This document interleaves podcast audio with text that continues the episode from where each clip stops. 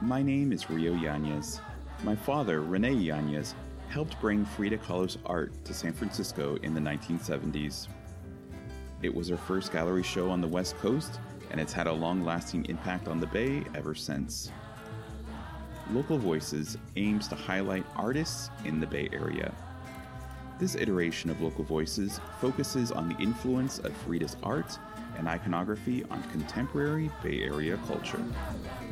My name is Fernando Escartiz. I am a sculptor and I was born in Mexico City. Years later, my family and I immigrated to San Francisco, California, and it's here where I developed my passion for art that I had since I was a kid. My work is inspired by the Mexican culture, but one of my biggest influence has been Frida Kahlo.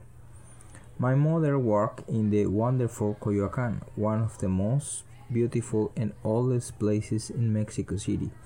There, the famous Casa Azul, the Blue House, is located, the house of Frida, which is now a museum.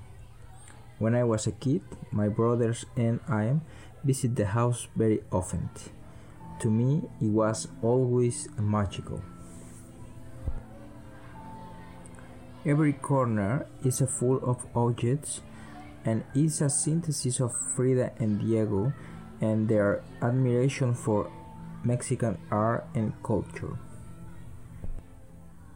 I remember the impression that it made on me to see some huge figures made of paper hanging on the wall. Maybe that's the reason that's why I prefer to create large size work. One of my favorite places in the house was the studio and the bedroom. Frida's bed and her famous mirror, where Frida liked to stare at herself. From all Frida's painting, there is one that has always caught much of my attention, which I identify myself with.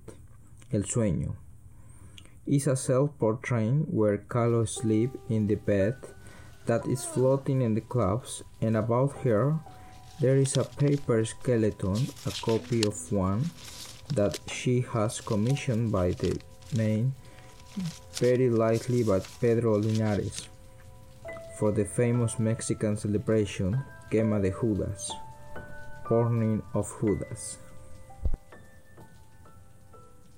Frida frequently used images of death as reference to her culture. Here in San Francisco, I think the atmosphere feel Frida in the air.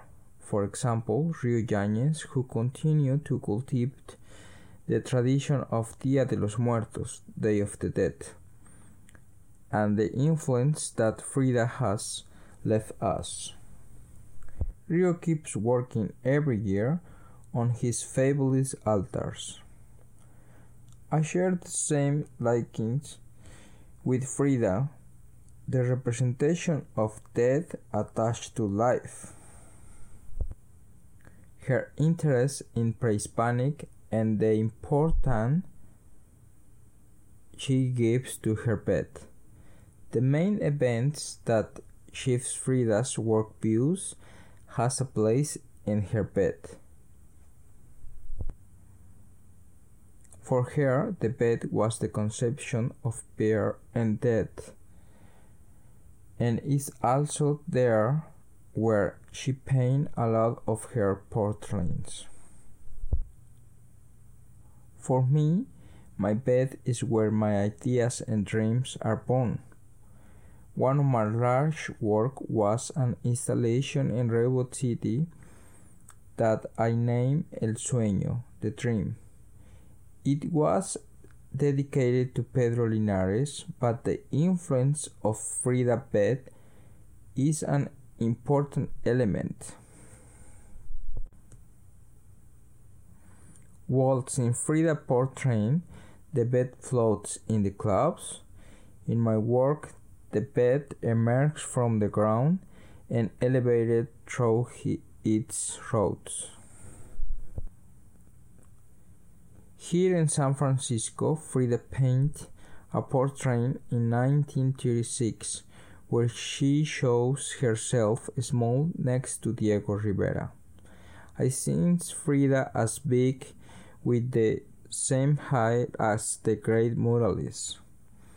That is the reason why I, in my interpretation of the portrait they are both the same size.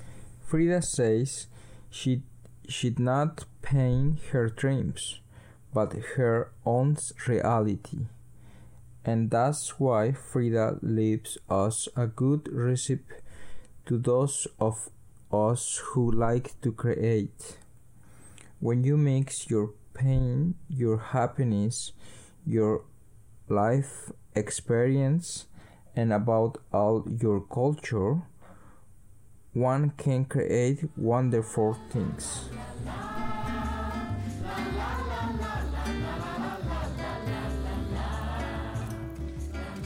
Thank you for tuning in to Local Voices, a new digital series by the Fine Arts Museums of San Francisco. Next up, we have professional dancer Linda Gamino, who opens up about her personal story of overcoming her disability and finding strength in Kahlo's life and art. This episode will leave you inspired. For more information on the artists featured in the series, please visit deyoung.famsf.org. This is your host, Rio Yanez, and I will see you next time.